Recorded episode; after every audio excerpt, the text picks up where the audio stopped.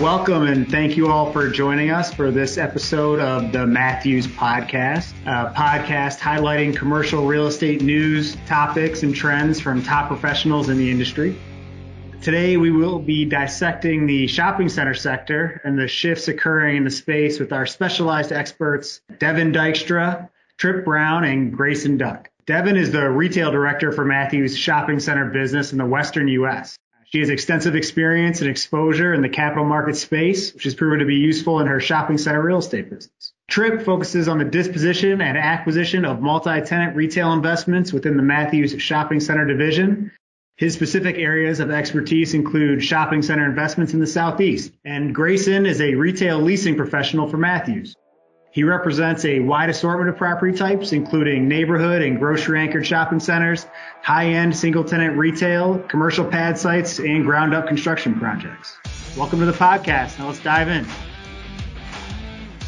First topic. As retail experts, I'd like to dive right into an overview of the shopping center market. So, Tripp, why don't you kick us off? How has the shopping center market fared this year? The short answer here is significantly better than last year. I mean, of course, COVID 19 had a significant impact on the shopping center sector, just like the rest of the industry here. But as we come into 2021 and approach somewhat normalcy in certain regions of the country, we are seeing an uptick as far as collections and much less rent relief being required across the sector. Great. And which type of center is really flourishing and, and which ones are having more trouble? In general, your smaller footprint centers have outperformed their larger counterparts uh, over the past year, with your neighborhood retail, your inline strip centers being the top performers there, grocery anchored neighborhood centers being the absolute top top of the market. The larger centers with your larger footprints, malls, power, community centers were the biggest losers in the pandemic, mainly just because of the lack of retail foot traffic. This especially hurt these larger footprint soft goods retailers that often occupy these centers. Who in particular is buying the top end centers and the stuff that's trading actively? Who are you seeing as the big players in that space? So we're seeing a wide variety of buyers come to the table, everything from private capital to private equity as well, just coming in and really bidding up these assets. Specifically, I'm here in the Southeast. We're seeing a lot of outside capital coming in out of the West and Northeast that's really pushed pricing in the region this year. That's interesting how active the private market has been. Have, have you seen institutions kind of dipping their toe back into retail this year? We have. We have. Um, it's just tough from their perspective as well because they do have to hit their numbers and the way that pricing is. I mean, it's just so drastically elevated. It makes it tough for those larger groups to check all the boxes the market really turned on a dime February and March, and, and retail quickly became a, a, hot sector again. What's the financing look like on the debt side for these assets? Recourse debt continued on through the pandemic. Life companies and banks continued lending, which supported transaction velocity of smaller centers and centers with more favorable tenancy. However, the CMBS market was essentially non-existent during the pandemic, which heavily impacted your larger transactions. We have seen an uptick in CMBS activity as we're coming somewhat out of the pandemic here. So we expect that to return to near normal over the next year. That's great. Let's uh, move on to our second topic. Let's focus a little bit more closely on leasing strategies and uh, kind of specific trends within these shopping centers. So we'll flip over to Grayson Duyck here. What does the current environment leasing look like for shopping centers? Yeah, well, you know, on our end, uh, things are looking good. Things have been looking really strong this year compared to last, especially in the Dallas Fort Worth market or in Texas. You know, we've seen tenants, uh, like Tripp said, they are shrinking their footprint down. A lot of them are taking less space than they were before. Uh, but tenants have been active and doing deals again, and that's always a great thing to see. Have the landlords been any more proactive? What types of strategies are they taking to attract tenants? Yeah, absolutely. I mean, they, they, they have to be. Uh, a few things that I've seen landlords implement in the past year uh, to get deals done uh, include increasing tenant improvement allowances for tenants' construction and their build out.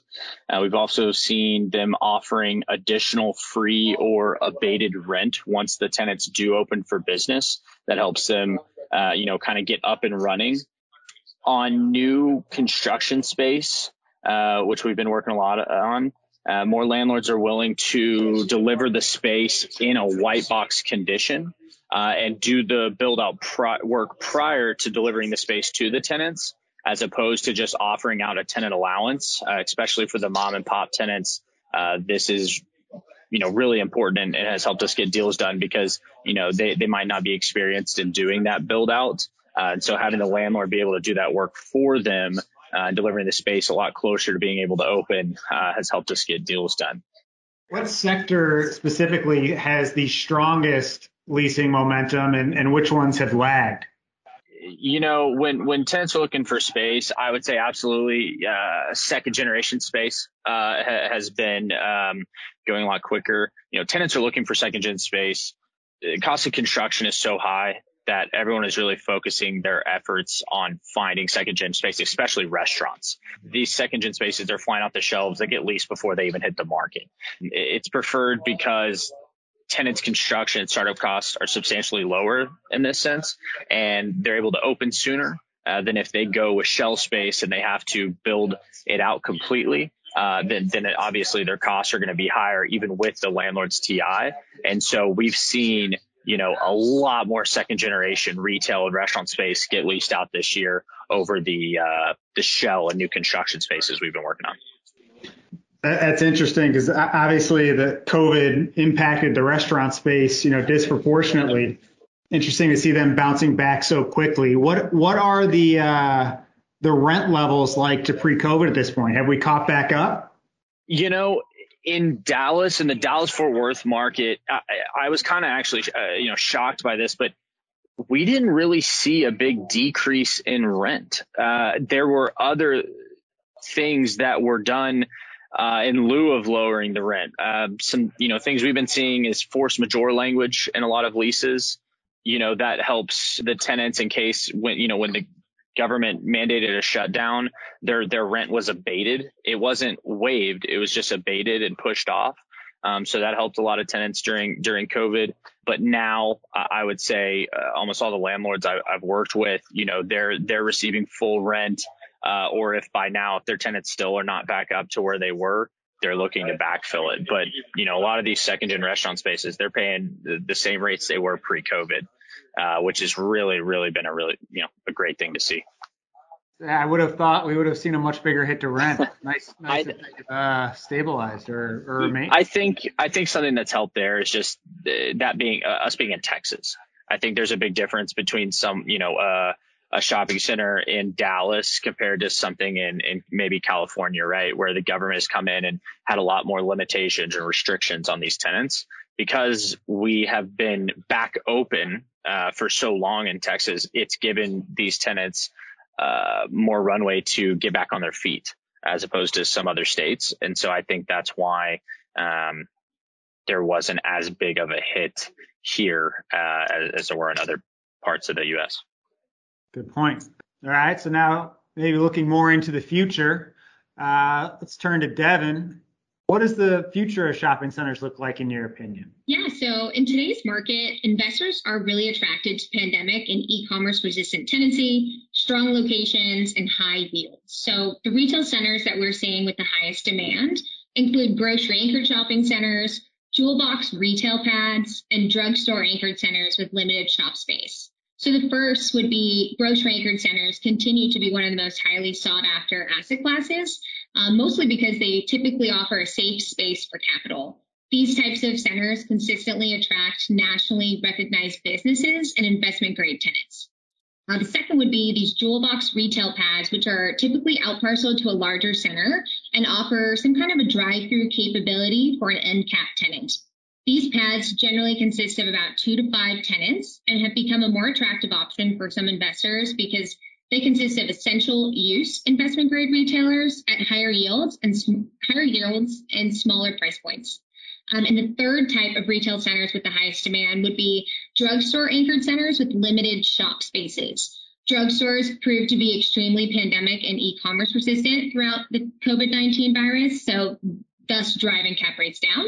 However, these centers must have a very small percentage of shop space to gain investor interest due to lending, um, the lending environment having some hesitancy with more of the mom and pop uh, local retailers.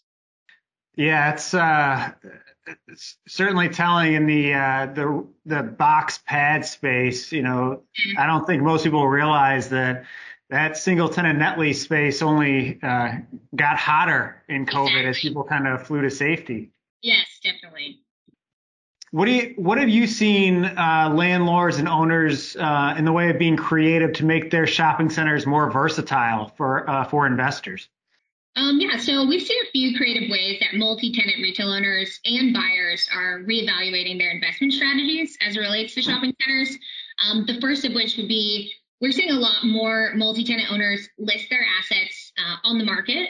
That's the first investment strategy because they're able to take advantage of extremely compressed cap rates in the space due to a lack of quality retail assets that were available throughout the entire year of 2020. Um, second, we're seeing owners spin off their jewel box retail pads to seek higher yields and lower their overall basis, which has been a, a, really strong breakup strategy impacting the market today, which I would say is very similar to, um, you know, the single tenant triple net asset. Now you're looking at two to five tenants, all similar lease terms, but um, you have annual rent increases and, and, higher yields. So a lot of owners are really uh, capitalizing on that space. And third, some owners are taking advantage of unutilized land on their properties, and we've seen them sell off a portion of some of the unused parking lot spaces to developers so they can convert into some additional parcels at those specific centers. So, so actually reconfiguring the centers as well. Uh, what, what kind of expound on that a little bit? What, what's the, what's the hottest trend and uh, as developers, you know, either make new ones or redevelop the old centers? Sure, yeah, it's a great question. I would say sticking to this kind of retail pad space in terms of new development, a lot of owners and developers are working to incorporate some kind of drive-through capability. Um, the biggest change I'd say since COVID-19 is finding uh, accessibility and prioritizing accessibility for, for consumers. So tenants just like Chipotle and Starbucks, they have both announced plans to obviously open new locations, but you'll start to see a trend where tenants such as these that are located in inline shop spaces are either moving to locations where they can have an end cap and have the a Chipotle uh, concept, um, or have a Starbucks drive-through because they understand that having this drive-through capability not only helps with e-commerce resistance, but is also pandemic proof. So we've seen a lot of developers really prioritizing drive-through access um, as well as uh, just trying to work on getting some new um, healthcare tenants are actually new to the market in terms of in a lot more of shopping center spaces. Um, they're trying to obviously get as close to the consumer as possible. So having a healthcare tenant, a medical use tenant in a shopping center is driving additional foot traffic to the neighboring tenants and just overall um, helping these centers become more successful. So, so we're seeing a move from from healthcare into retail. Um, so a little bit of yeah. combining of two, you know, formerly separate sectors. That, exactly. That's interesting. Yeah. Uh, who, what what other uh, tenants are the developers kind of targeting for these for these ground um, these ground up uh, development deals? Well, so they're definitely sticking to your typical um, investment grade triple net lease types of tenants in the shopping center space. You're seeing a lot of these food oriented businesses who want to have drive through capabilities. Um, as I mentioned, healthcare space, you're seeing a lot of DaVitas, but those are a little bit more single tenant, but you're seeing different types of um, discount retailers coming into some of these locations. There are tenants that are, are downsizing or right sizing, as you will, given that they no longer need as much space as they once did. So I'd say it's a mixed bag, but you'll see a lot of the national players trying to expand in new markets to capitalize on, on potentially some vacancies where um, non-investment grade tenants are no longer coming back, um, and they want to capitalize on on that space as well as spaces that have more patios for restaurants. I know that that's a big trend as well. Great, interesting.